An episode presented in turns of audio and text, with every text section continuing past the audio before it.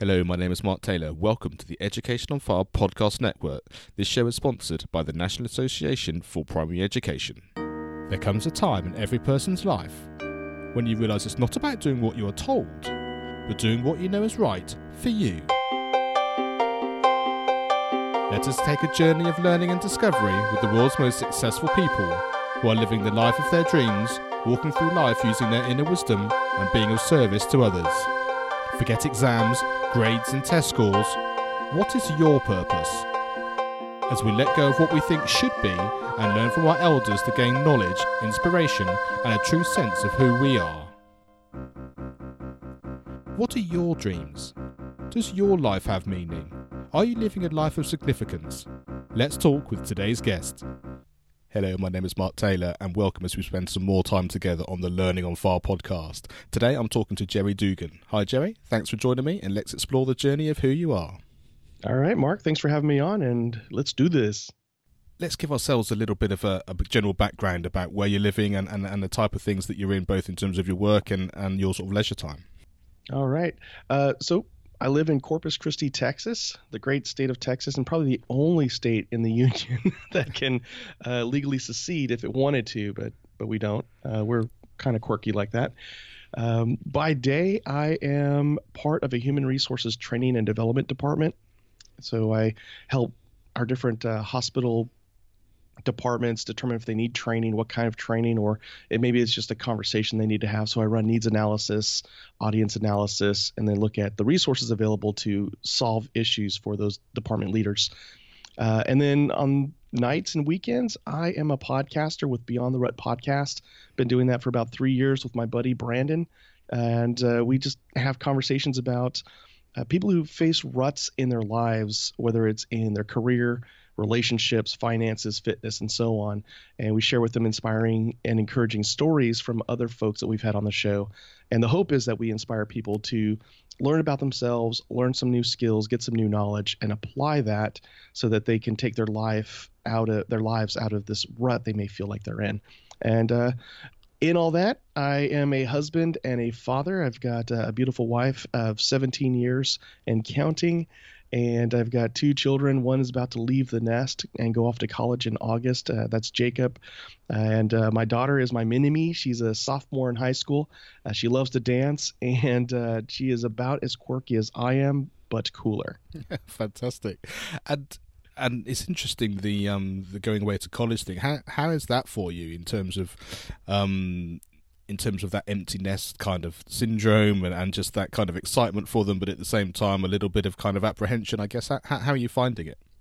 Oh man, uh, for me it's because I had gone to college when I was my son's age, and it was all new for us as a family. And so to see my son uh, gearing up, as watching him as he applied for college, took his SAT uh, exams, and going through the financial aid request process, very exciting to see it from the outside. Like, okay, that's my boy. He's doing this and he's doing it on his own. And oh, he's about to make a mistake. Do I jump in and help him or do I let him learn the hard way? And um, it's kind of a blend of both. Uh, but he's excited, and that's the really cool thing. Um, prior to about six months ago, going off to a four year institution was really not on his radar. He was really thinking about, I'm going to take some basic courses at the local community college, find out what I want to do. Uh, yet we helped him hone in just in recent months, maybe in the last year or so, uh, what he was really passionate about. And I think that's when things really changed for him. Oh, that's really interesting to hear because that's that's what this podcast is all about. It's about finding your passion. It's about understanding how it fits in with everything else in your life. And, and I'm really interested to see what sort of value you can you can give our listeners in terms of, of your podcast because I know a lot of people, especially when they're in the education system, it's really hard not to feel like you're just going through the motions sometimes, especially if you haven't quite found your passion or you're not quite sure how you're going to develop. So I'm really interested to see what sort of insights you're going to get from that because I know you've had over 100 interviews, haven't you? So you're, you're going to have lots of different stories and lots of different ideas from lots of different people, which is what I love about this because you get an ongoing theme often in terms of the sorts of things that lots of people go through, even if their actual circumstances are different. Exactly.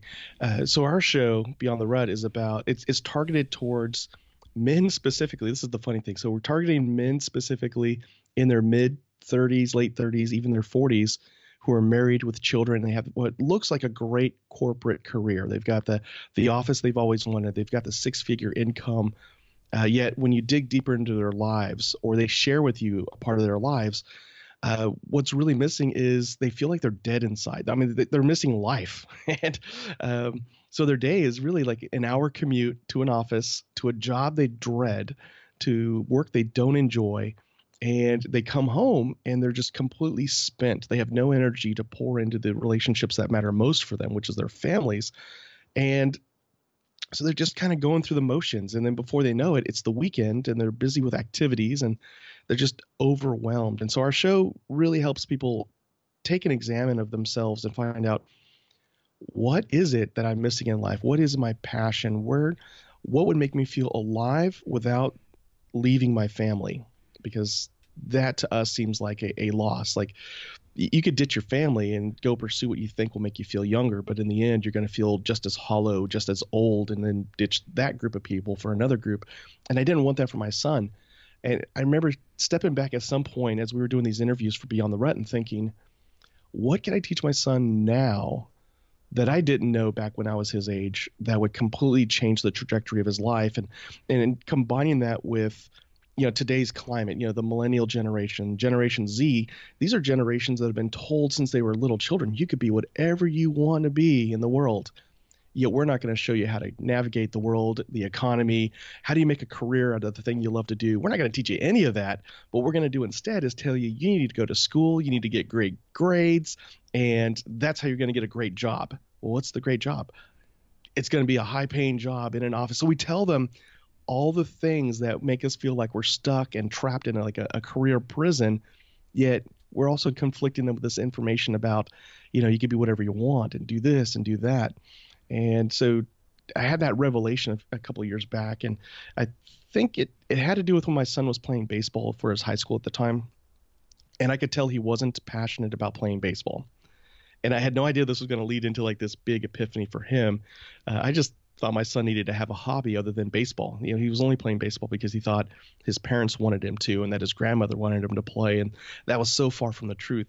And I had a conversation with him about you got to identify what you're passionate about and do that for fun and, and just enjoy it um, and learn everything you can about it.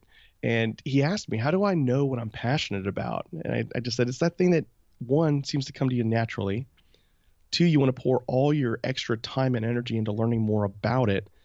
And three, it's that thing you talk other people's ear off about. And I was hoping he would share something with me because up to this point, you know, he was a teenager, so he didn't really tell me a whole lot. so you can relate. Yeah, uh, for sure. and, and, so I'm thinking maybe he'll like have this epiphany or this aha.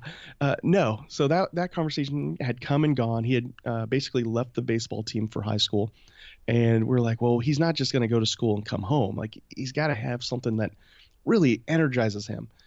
And so we, my wife and I had agreed we're just going to keep an eye out. We're going to watch him and and just kind of ask him questions like, "Hey, we noticed you do this. Like, tell us more about that." And um, and it wasn't until maybe a few months later, our family decided we're going to join the dark side and be like our son and become iPhone users. and uh, so we got our new iPhones and we're taking photos, and they're just the photos are coming out horribly. And my son kind of just groans and says, "Here, let me let me show you how to do this." And he takes my wife's uh, new at the time it was an iPhone 7 Plus, and he says, "You two stand there and." and you know shift over a little bit to your left okay now now stand up tall and uh, hold on rotate you know this many degrees this way and I'm thinking, my son just used the word rotate, you know, this many degrees. Like that phrase, not something my son says. So he takes a bunch of photos and he's moving around. He's kneeling down. He's like holding the camera up and doing all these different angles just to give us one shot. And when we were looking through the photos he had taken, it just blew my mind. Like these with an iPhone, he was taking these professional quality photos where uh, you had like uh, depth of field. So like the forefront was in focus, but the background was out of focus.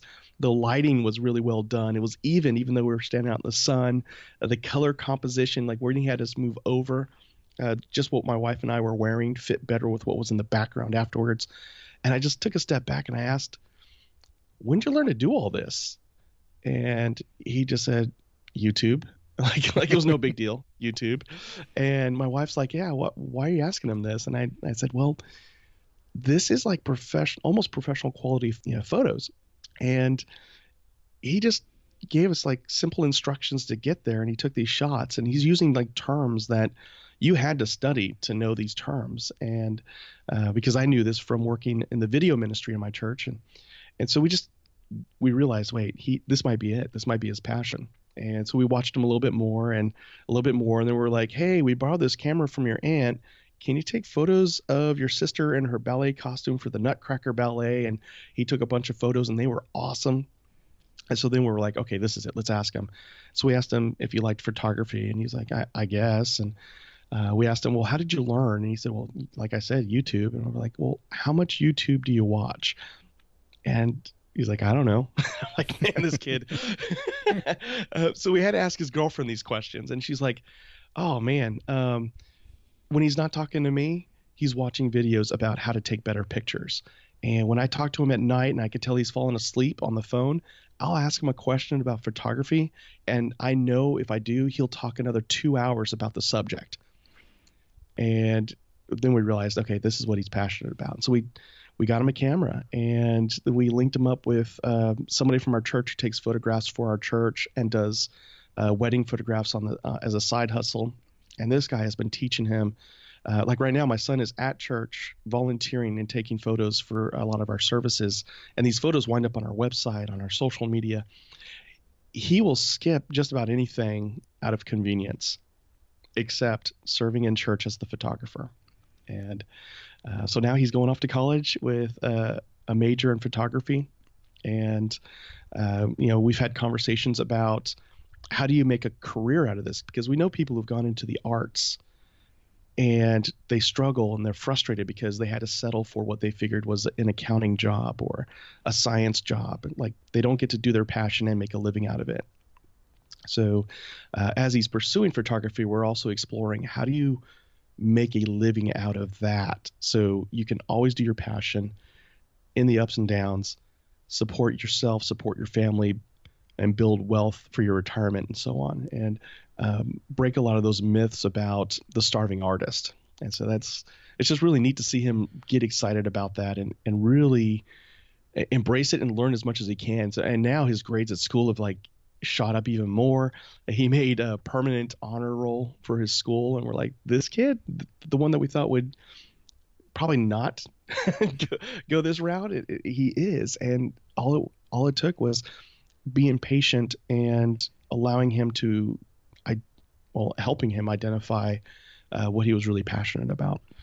I think that's fantastic, and and and all kudos for you in in terms of having that um, understanding and ability to stand back to sort of see the overarching kind of idea. If we're going to watch, we're going to see, we're going to take notice, ask questions in a way which actually sort of just opens a door because I think that could be a really difficult thing to do as a parent and um and also then to be able to just like you say you you think when you talk about I'm going to find my passion I'm going to be literally blazing at it um, from the the year dot when I know what it is, but to actually sort of work your way in and find what that is, I, th- I think that's an incredible little journey there, and um, and yeah, it's a it's a great story for us to hear. Thank you. It, it took humility on, I would definitely say my part, uh, because my undergrad degree, my bachelor's degree is in chemistry biology, and I, I would catch myself thinking, you know, my kids need to be good at math. They need to be great at science. They need to consider becoming engineers because that is where the money is and the job security. But then, you know, listening to my own show, I realized I I can't do that. That that goes against everything I've been talking about. And two, I I know that if we're going to learn anything, whether it's as teenagers or as adults, it has to be relevant to us. It's got to be something we enjoy. It's something we see application for. Otherwise, it's just somebody telling me I got to learn about Homer, and you know, and I'm not talking about the Simpsons cartoon either. yeah, for sure. yeah. uh, there are a couple of things that really um, strike and, and, resonate with me. One is the fact that I'm a I'm a professional musician, so I know all about the starving artist idea and and the you know the the, the peaks and troughs of earning money in various different guises, um, even when it's within your passion and within your field. Um, and and also the fact that my, my daughter it's interesting that the, the iphone thing because she loves taking photos and she mm-hmm. she does some amazing things with them as well now i just do this i just do that um, and and she's only 11 at the moment so she's just literally oh, wow. just playing around and, and enjoying it um, but it is that sense of because she asked me a long time ago. Um, we were on our way back from a, a tumbling class, and she said, "Well, how how would I have it as a job? What will I do as a career? You know, kind of thing." And and I said, well, you can do this. You can, you know, some people will go to college, people do weddings and, and all that kind of thing. I said, but the thing is, you, you're only 11. You know, it doesn't actually matter. Just enjoy it. Share it with your friends. Yeah. You know, people will ask you, like, like you were saying, you know, your, your son finding out on YouTube, they'll ask you how to do it. You know, you can give value back just by sharing it in a different way in this modern age of YouTube and video and social media and all of that, where you're just sharing knowledge, where people will just want a quick answer to something within that there's all opportunities both in terms of having your passion sharing knowledge and within that comes the opportunity to earn money as well as well as the traditional route as well. And uh, it's, i think it's a very exciting time for, for kids. And i think the environment that you set up to see that anything is possible that just allows that opportunity to come to you i think as much as you actually creating the opportunity for them. Yeah. Oh yeah I'm trying to think of what I wanted to say next. uh, what keeps coming to me though is a memory. This is just from um, this school year alone in the fall. Uh, our daughter is on the high school dance team and drill team, and uh, this is when my son really has embraced the uh, you know the idea that he is a photographer. Um, and during the, the, the high school football season, very different than you know football around the world, which is what we call soccer, but American football. Uh, during that season, he volunteers to be one of the photographers for the yearbook, uh, and so they have students on the field taking photos for the yearbook and I, I noticed that I think there was like four of them all together. So there were three students. They kind of wore a camera around their neck, and they just the three of them hung out together, and they just chit chatted the whole time. Take one photo, walk around a little bit more, take another photo, and then when I saw my son out there, very different um, behavior compared to the other three high school students, and and that was uh, I think the funny thing, uh, he had a baseball cap on and he was wearing it backwards. And I was like, oh, my boy, I've seen professional photographers do that when they're doing sports photos. And he's like getting into the mood and turning his hat backwards.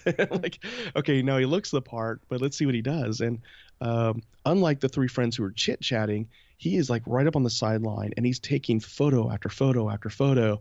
He's leaning down the line where the other players are standing on the sideline. He's taking uh, candid shots of them and at some point, this is what really blew my mind was other people in the field recognized what he was doing. So there was, uh, I believe, a photographer for the Boosters Club, and then a photographer from the from the local newspaper. Both of them walked up to him, and, and I'm watching this from the stand. So my first thought was, oh boy, they're telling him he's in the way, or they're going to be like all professional and high and mighty and tell him to stand here or stand there. And sure enough, they were. They were telling him to stand here, stand there. And so I thought, oh no, they're they're screwing him up because they're jealous or something. And then as I continued to watch, I saw one of them point off in the distance, and Jacob walks away eh, towards that direction. I thought, what did they do? And you know, I lose sight of Jacob for a bit, and then when I see him again, he is opening or he's um, what do you call it, telescoping out a monopod and I was really mind blown at that point. Uh, so what had happened was one of those photographers had said, you know what, because they had looked at his pictures on his camera, and, and then that's when they pointed, and basically they said, hey, you could take better photos if you have a monopod. Uh, go over there. I've got a spare. You could borrow it for the game, uh, and go grab it and, and come back here and we'll show you how to use it and show you some tips and tricks. So they basically, these two professionals took our son under his, their wing and now they're following each other up and down the sidelines and, and taking similar photos and they're sharing their craft with him. And and I just thought wow that you can't buy that in a university or in a high school or anything like that. Uh, that all came from identifying his passion and putting him in places where he would um, be mentored by other photographers who were just a few years or many years ahead of him, and you know just get out there, do the work, and when you get noticed and people start giving you tips and tricks, pay attention to that. And I don't know where he picked that up, um, but he did, and seeing him embrace that and do that just blows my mind. And all we can do is say, you know, yes, whenever he asks us, hey, can I go do this photo shoot with, uh, you know, my mentor Michael? And we're like, yes. How are you getting there? Because you don't want to get your driver's license. and so uh, sometimes that means we got to drop what we're doing and take him to a photo shoot and then pick him up when he's done. Um, and then I would give him a hard time about getting his license, and then my wife would say, "I gotta stop doing that," and um, and then kind of throw my own words at me about passion. He just isn't passionate about driving. I'm like, that's a life skill. He needs that. uh, but just really exciting to see that grow in him. Yeah, I think I think that's fantastic, and I think all all of us listening who can just think, I can really relate to that. There's something which I do, or there's especially when there's someone that sees the passion inside yours or really sees something in you which they want to support. Um, and like I say, that's not about anything other than them just identifying with like a kin spirit, really, isn't it? It's that kind of you're obviously loving the the interest that you're in, and we do it, and we can help you. And the fact that you'll have a proper conversation and a dialogue about it means that they get as much out of it as you do. And I just think it's um, I think if if you can understand that and you can feel that, then you know you're on a winning path. And I think that's incredible value for and advice for people that are listening. So thank you very much for that. Yeah, my pleasure. And it gets me thinking about you know the U.S. education system on a broader scale, uh, and I don't know if this is. I'm pretty sure this isn't the same across the rest of the world um, because we have a lot to learn from other school systems outside of the United States. But there seems to be this big push that the only education worth providing is STEM education, so science, technology, uh, math skills, that kind of thing. And I don't think that's the best way to go. Um, it doesn't tap into the passion for everybody. Uh, not everybody is, is, excited about math and excited about science. And there are those who are, though. There are those very analytical types. They love staring at a flower and wondering, why is that thing yellow and not, say, purple? Or, you know, why does it not have razor sharp thorns? and, you know, there are people who love that. And, you know, some people look at that same flower and say, I wonder if that thing will cure cancer and so yeah, we we should support that and have you know a school system that that drives that. But I think, and again, I don't know if this happens in other uh, first world countries, but I know when a school district in the United States is struggling financially, the first thing to go are the arts. So, you know, we're going to cut back on the music program. Uh, we're going to cut back on the art and the sculpting programs and so on. And when I think back to, you know, what my high school education uh, did for me. And I think that the classes I found the most value in were actually band. And, you know, but when you look at the work I do today, I don't perform professionally.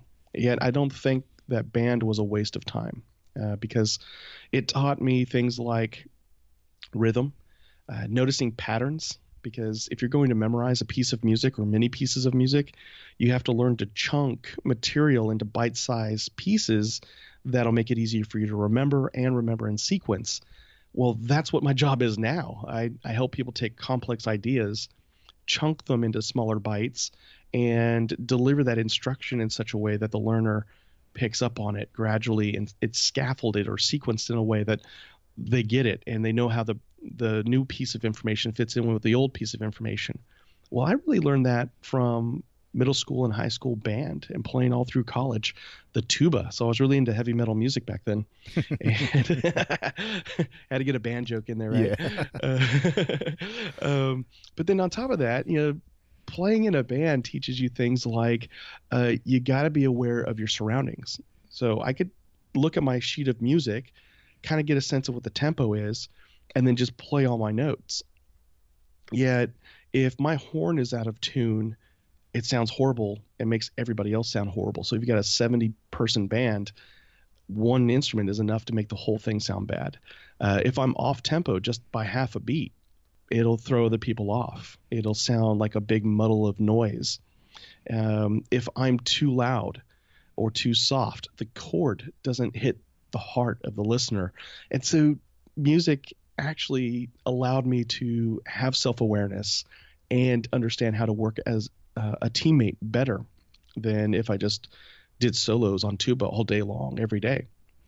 And um, I think if there's somebody out there listening who runs a school district, you know, please, you know, fight for your arts programs and and see that there is value in learning these things beyond just, well, you'll never make a living painting pictures or, you know, uh, how somebody ever saved a life by sculpting? And it's like, well, you know, we created these things called um, cisterns and vases and clay pots, and I think that did a lot to change the course of human history. So uh, I wouldn't discount sculpting as being a useless art form. Uh, you know, ceramics is important. Um, you know, art. You know, ties into marketing and business and I mean, there's just all these connections that can be made if we just let people you know have that artistic outlet uh, but then also allow those who are more analytical that outlet as well um, and you know, really help our students hone in on what their strengths are as yeah. opposed to everybody must learn the same stuff all the time yeah i think that's absolutely true and, and i think certainly, um, in the Western world, that um, that whole sense of needing to be able to test things so that you can get a score and that you can compare and all of that sort of stuff.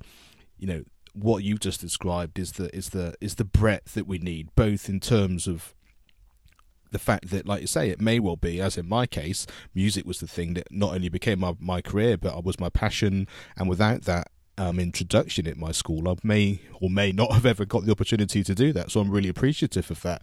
But what I loved about the fact, as you were saying, what was valuable about your school experience was the fact that it wasn't something which directly affected you in terms of the job you got or um, a grade that you got or anything like that. But yet, it's something which has actually inherently made you the person that you are in so many different ways. And and like I say, without having that experience within a school, and for people listening, you know, just I always think about this. You know, look around at what your school experience actually is. You know, what is it about the whole, not just about an individual subject which you may or may not like, or things that you find easy or difficult, but just what's the whole thing about it which really, really, really helps you. And um, and it sort of brings us on really nicely in terms of from your school. You know, which teachers do you remember, and, and what was it about them that, that really stuck out for you? Oh man, um, so many really good ones. Uh, but if I were just to back up as far back as high school and not go any further than that, uh, there are two who stand out. Uh, one is my uh, my 11th and 12th grade math slash physics teacher, Mr. Jones, Mr. Gordon Jones. Um, he got to know his students as people first, and then even though he was teaching us, you know, trigonometry or um, physics, he was teaching much more than just that. Uh, the the big thing for him was, I want you to succeed in life. You know, not all of you are going to become physicists. You're not going to design satellite dishes like I did, and you know, create an early retirement for yourself and only teach because you love to and you were bored out of your mind and you want to help you know lower income cities you know thrive. So I'm also going to include some extra credit. So my course is hard, but if you want to pass it, this is what we're going to do. And he provided a platform for these students who normally don't get outside of their town and see a bigger world. He had two assignments for us throughout the year. One of them, uh, well, it was the same assignment for both semesters, but it was to visit a university campus and provide a, a short little two page summary of what we learned about that campus.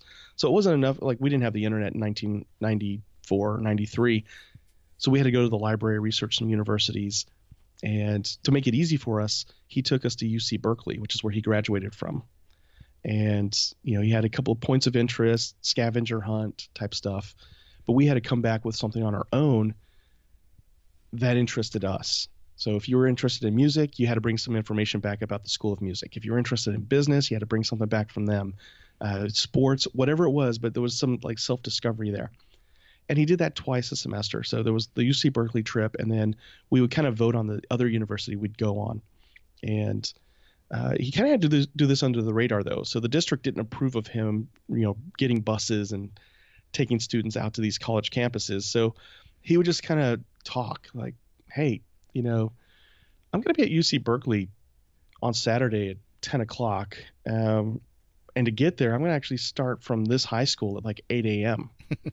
and so, uh, if anybody happens to show up at 8 a.m. and they want to follow my car up there, that's your business. And if you want to bug me when we get to use when I get to UC Berkeley and you ask me for like a map of the school and ask for an assignment and stuff, I'll have some on hand just in case. But um, this is not mandatory. And and sure enough, 25 students would hop in their cars and caravan behind our physics teacher to this university and get to know the college campus. And you know, we're on our own. Like there was you know, no need for permission slips. Like he found a loophole. Like this guy had read um, all the rules for the school district, and and they may have put rules in place now to counter that, but he found a way to expose us to a greater world, a bigger world.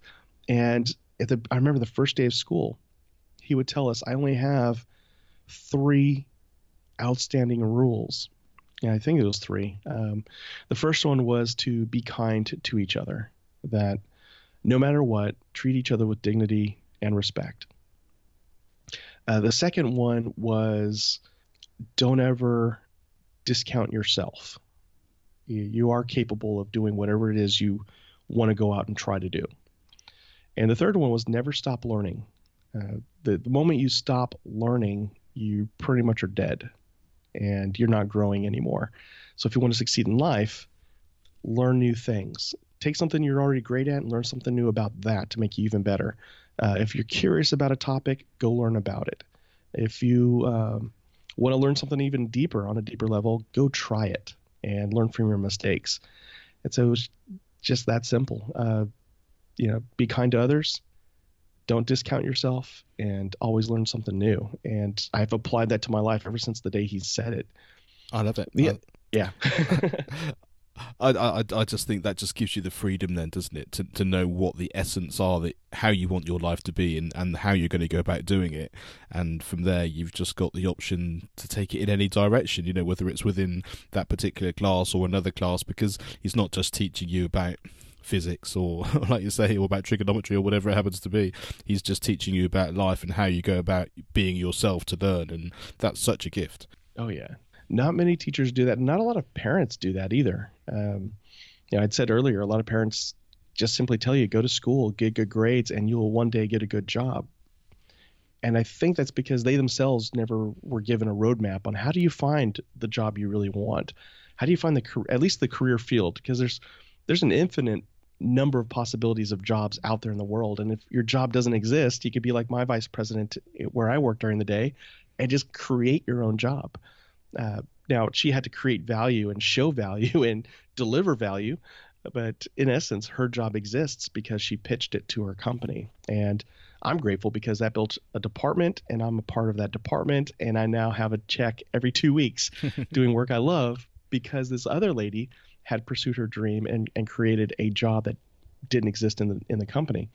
Um, so going beyond you know the parent advice of go to school get your grades you'll get a great job it is really yeah just taking that time to explore with your child and help them learn with them because you're both going into new territory together and um, I don't again I don't know if this happens in England uh, or the UK however I see it a lot here in the United States where we seem to want to as parents defer the responsibility of raising our children off to the public school system. So when there's an issue with, say, bullying, we want to blame the school for it.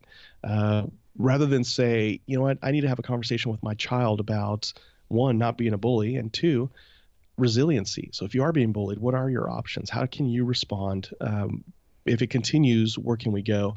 And then, you know, of course, hold the school responsible to a degree as far as providing a safer environment so children aren't getting beat up or harassed or ridiculed. However, it's not the school's full responsibility to do that. And then, same thing, it's not really the school's responsibility to help my child decide on a career that they're going to have 20 years from now. Uh, all they can really do is deliver instruction. And I, as a parent, should be able to have some part in that, it, eh, partnering with my school to help them understand what their skill sets are, uh, what their strengths are, what their passions are, and then how can that school help support that journey for my child up to a certain point in their lives um, because it still comes down to my child having the space to explore and experiment and really determine and, and hone in what it is they love. Yeah.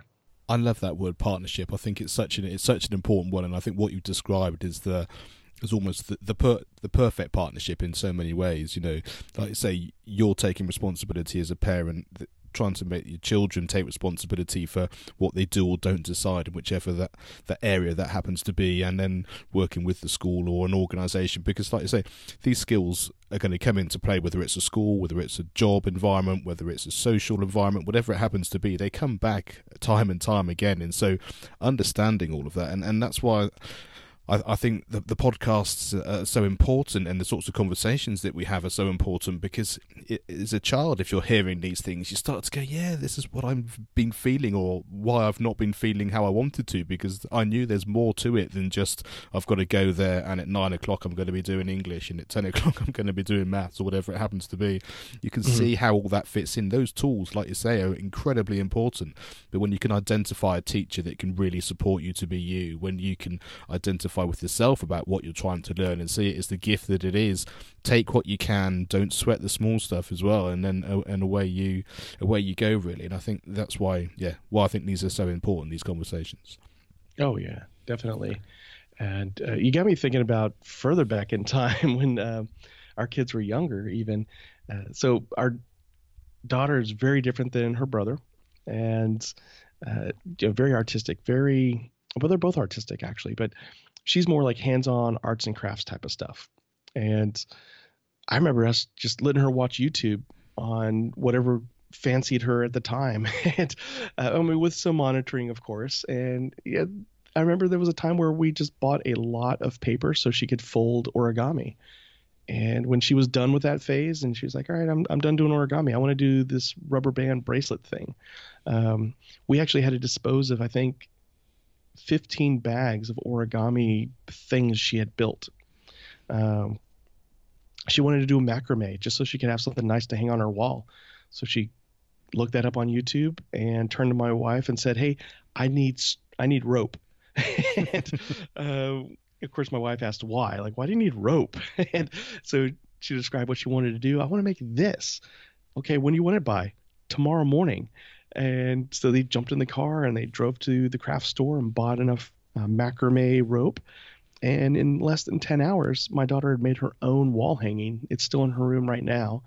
Uh, yet we we've indulged her in these things, uh, not because she's spoiled or anything, but because one, we have the means to provide it, and if we don't, we ask her to consider some alternative, cheaper um, materials. Uh, but there's like a problem solving element in there. I want to make this thing. I need to make it. And there's all that problem solving. Like, how do I tie this knot? How do I move this here? How do I make that fold or that crease or, uh, you know, whatever it is. And then for our son, of course, video games was a big part of his life. And I, I know there are a lot of parents out there when they hear video games, they're like, oh gosh, video games, great. Yet you know, us being well, my wife's not nerdy, but I am. uh, I found a way to make video games a learning experience for my son when he was younger, uh, and it took me taking the time to ask if I could play alongside him. I didn't care if I was good at the game or not. In fact, he loved it if I sucked at the video game. Um, and then he'd even laugh if I raged quit once or twice because Call of Duty is hard. Uh, Halo is a hard game to play. It's yeah, you want to spin around in real life, but I mean, you got to make the joystick do it, not your physical body. And he'd laugh because he'd see me like physically turn my body to do stuff in the, these shooter games. Uh, but the learn, you're probably thinking, where's he going with this? Uh, but as he's playing these shooter games and football games and you know racing games and what have you, there's that social element through like Xbox 360 and PS4 and so on. Well, you run into a lot of kids and even adults who don't know how to behave online. Um, so they're cussing out like 11 year old boys or, or, girls. They're you know using like rape terminology and so on. And it's enough to make some parents want to say, you know what, that's it. We're shutting the world off and we're going to insulate our children and keep them safe. And we took that as here's an opportunity to talk to our son about, you know, how do you respect people? How do you, you know, defend yourself if somebody's calling you names like this? And uh, it was really neat to see him kind of navigate through that himself as well. So if somebody started calling him names, cussing him out online, um, you know, I wanted to get on the headset and like cuss back at this man who's yelling at my 10 year old boy, and my boy, you know, just pushes like three quick buttons, uh, menu, report player, send, and, and then that was that. Uh, everything else fell into place. I'm like, what did you do? He goes, well, I mean, he was getting out of line, and so I don't need to yell back at him. That's not going to solve anything. But I can report him, and that'll not only stop him from yelling at me. Uh, and he's like, watch. And sure enough, I looked at the screen and I saw that player's name drop off the screen because, you know, Xbox had clamped down on him and said, nope, you're gone. Um, and they, I guess they banned him for a couple of days. Not my son, but this other guy. And so my, my son had learned that, like, you know, what are the protocols if you're getting bullied? You know, what, what can protect you in that system? And, um, you know, how do you not condone that behavior? Well, you report them and let that system take care of it. And I was like, wow, that's much more mature than what I would have done. Absolutely, and, and and I think the important thing there is the being involved, isn't it? And it's the you know take, taking part and actually seeing it as a positive and using it as a, as a learning experience, like I said, which I I think is an incredibly important thing to do. Yes.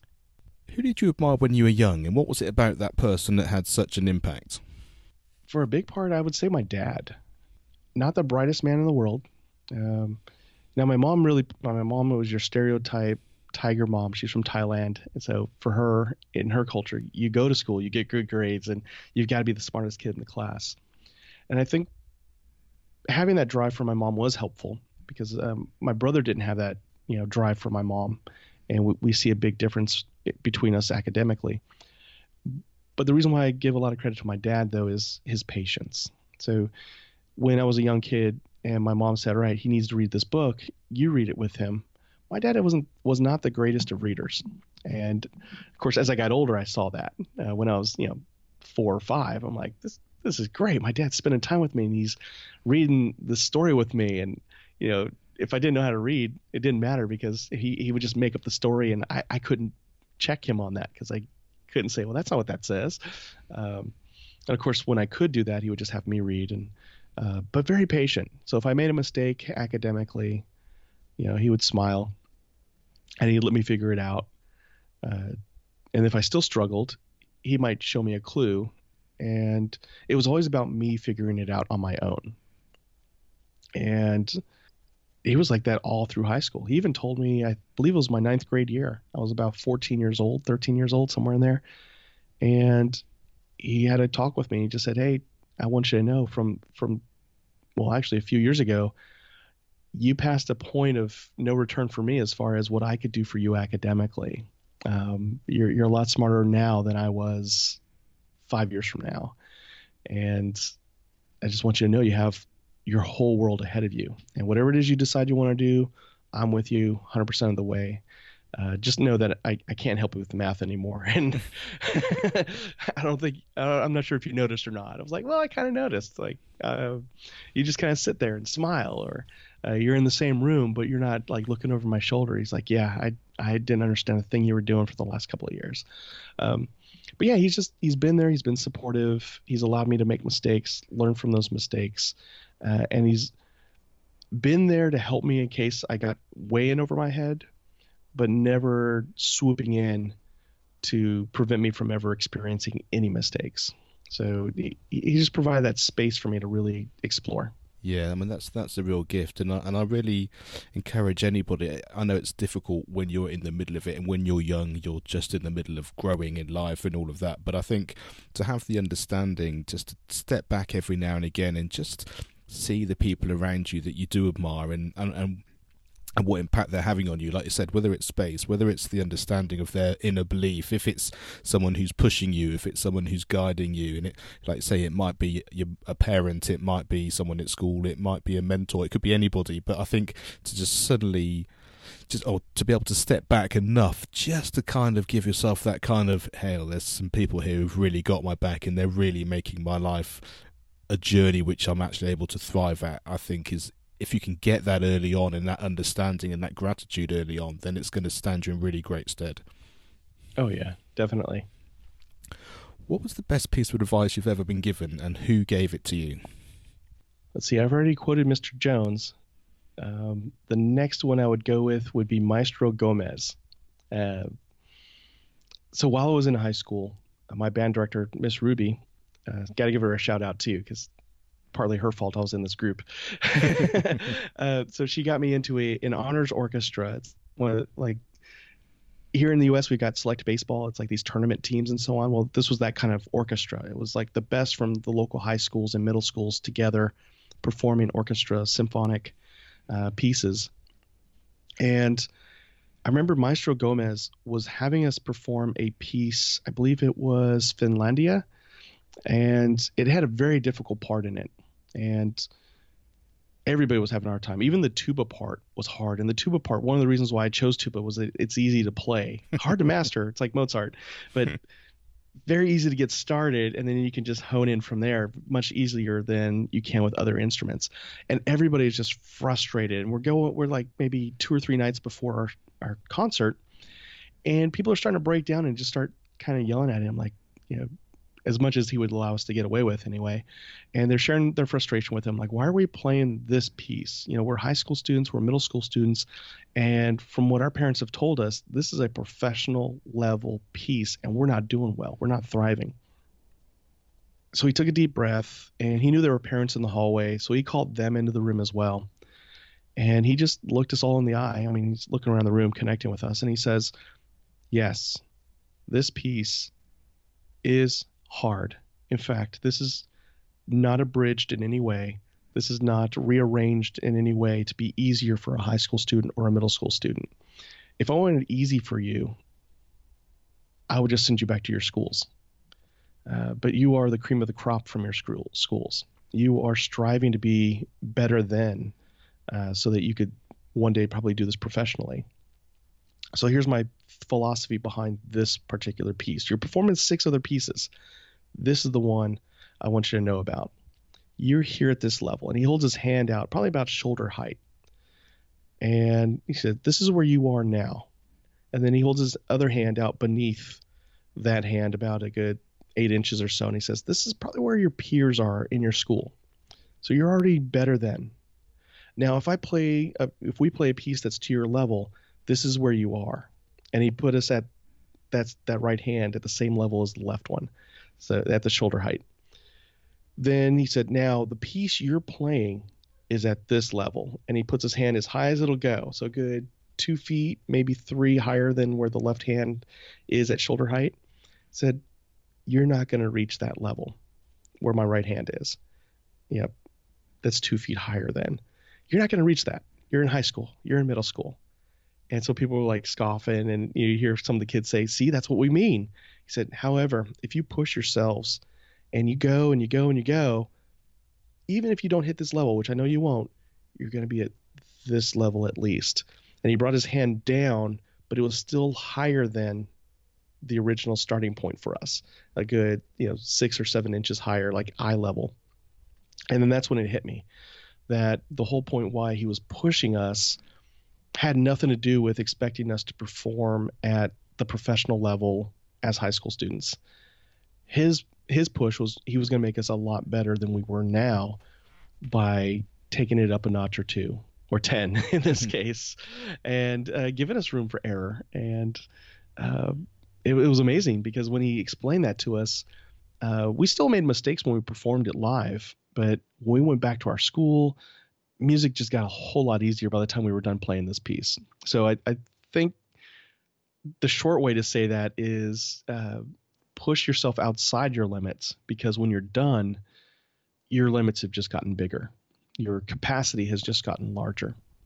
What advice would you give your younger self?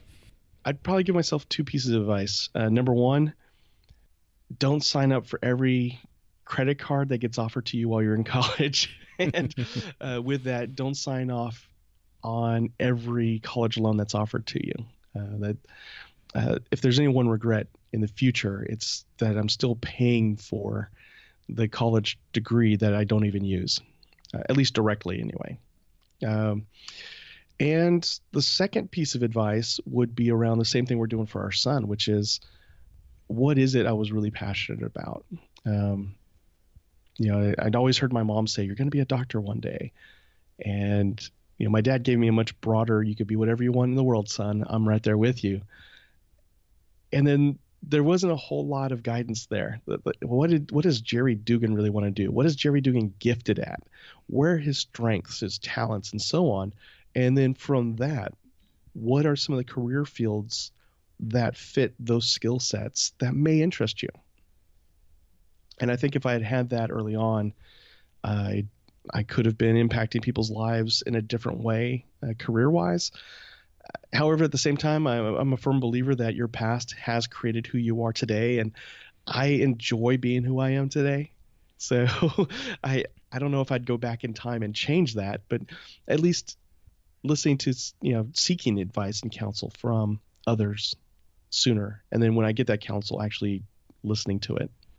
I think that makes that makes a lot of sense, and I and I, and I, that I mean that that's essentially what we're doing here, isn't it? The podcast is it's that yes. kind of we're, we're we're giving people that those insights, that option, and like you say, I I I always love that broader concept of kind of while that's true and we can take you from A to B really quickly, we also know that generally speaking, a to B goes via Z, P, Q, T, and everything else, and all of those are incredibly important in terms of who you are and your life journey as well. So, yeah, I, yes. I, I, I love the I love that sort of that concept of what we think and what we're doing, and I think I just think offering the advice giving you a platform, showing you the general things which are important, like we said about the passion and your understanding and the pillars of how you want to do your life.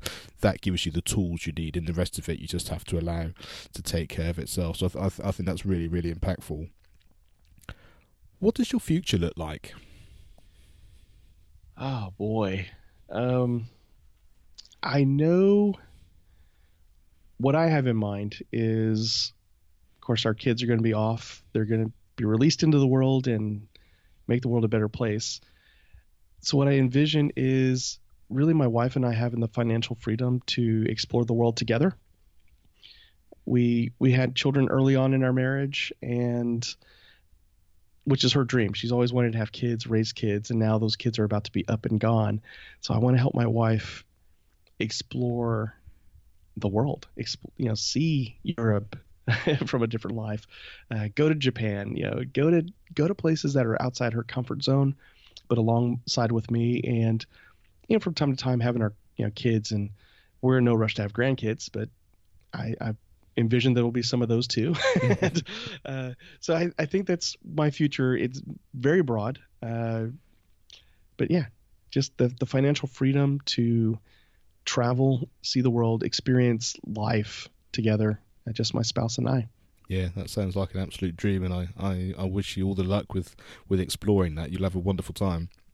What podcast, book, video, film, song, or resource has had the biggest impact on your life, and why was that? Now, funny thing is, Beyond the Rut has influenced me a lot, and I'm not saying because I listen to myself and my own voice, and I'm like, yeah, that was a great idea, Jerry, go do that. uh, uh, the people we've in- interviewed have given me a lot of inspiration myself to be emboldened in what I want to do. And at the same time, it's allowed me to give you know tips and advice to other people. So like my son who's interested in photography and he's pursuing that. We interviewed a couple of photographers on Beyond the Rut. One guy in particular traveled the world for 3 years, never had to pay for a hotel room. And never had to pay for a meal. he just he learned how to take his passion and use that to barter for the things he needed for three years straight. And so I was able to share that with my son and uh, open up his perception of the possibilities. Uh, I've been able to talk with people who wanted to launch a business, and we've linked them with people who have been on our show, who have launched businesses, and you know share their trials and tribulations with them. And and so I really enjoy that, and it's helped me be more of a people connector in a way. Uh, so besides my own show, because that, that, does sound kind of arrogant and uh, conceited, uh, another book that has really helped me is by Dale Carnegie, How to Win Friends and Influence People. And that really focused around how if you want to succeed in life, it isn't about me, me, me. It's about connecting with other people. So getting to know the other person's name at a very basic level finding out what that other person needs, and then how can I help that person meet that need. That has pro- probably been the most valuable advice in my career, in my marriage, raising my children, is realizing that it's not about myself. That if I'm going to live in community with others and succeed in that community with others, I need to get to know those people and find a way that I could bring value to their lives. And then in return, some of them are going to pour back into my life. Not 100%. Um, I don't even know what an actual statistic would be on that, but overall, the more I give to the world, the more seems to come back to me and bless me. I think that's true, and it is a fabulous book. I've I've read it a couple of times now, and, and every time you sort of you get something different out of it, and it's um it's it's insightful, it's it's mind blowing, and and in its overall premise, it's straightforward. Like you say, it's about giving rather than taking, and it's about community and sharing and, and actually understanding how all these things fit together. And that's a, it's a great resource. And all all of these things we've been talking about will be on the show notes. So if you go to educationonfire.com and in the search bar write Jerry, it will pop up, and um, and we'll have all those things there. So you mentioned your podcast before why don't you give us all the details of how people can listen and, and how they can get in contact with you and, and, hear some more stuff about you? Great. So the show uh, is Beyond the Rut. It is located on the web at beyondtherut.com. We're also on Apple Podcasts, Stitcher, iHeartRadio because Brandon really wanted to be on iHeartRadio, so we got it there. Great. I don't, I don't think he even subscribes to iHeart, iHeartRadio. he just really wanted it there, so it's there, and it's on Spotify as well. Uh, we also have a Facebook page, so facebook.com/slash Beyond the Rut. Uh, and there you'll see us post uh, multiple times a week. We do these short one to two minute videos to help inspire you in the morning to get through your day. Uh, we do post those on YouTube as well, but nobody really follows us on YouTube, so that's okay if you don't go there.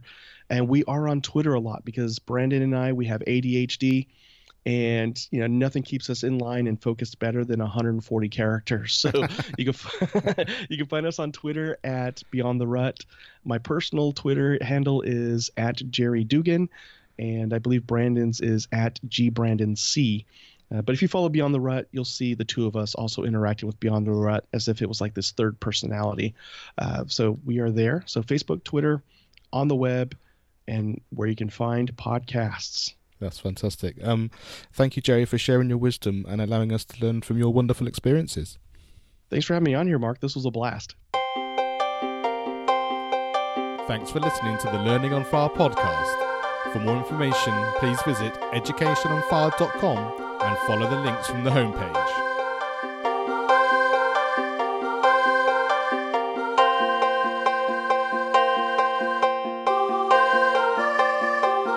This show is sponsored by the National Association for Primary Education. Education is not the filling of a pail, but the lighting of a fire.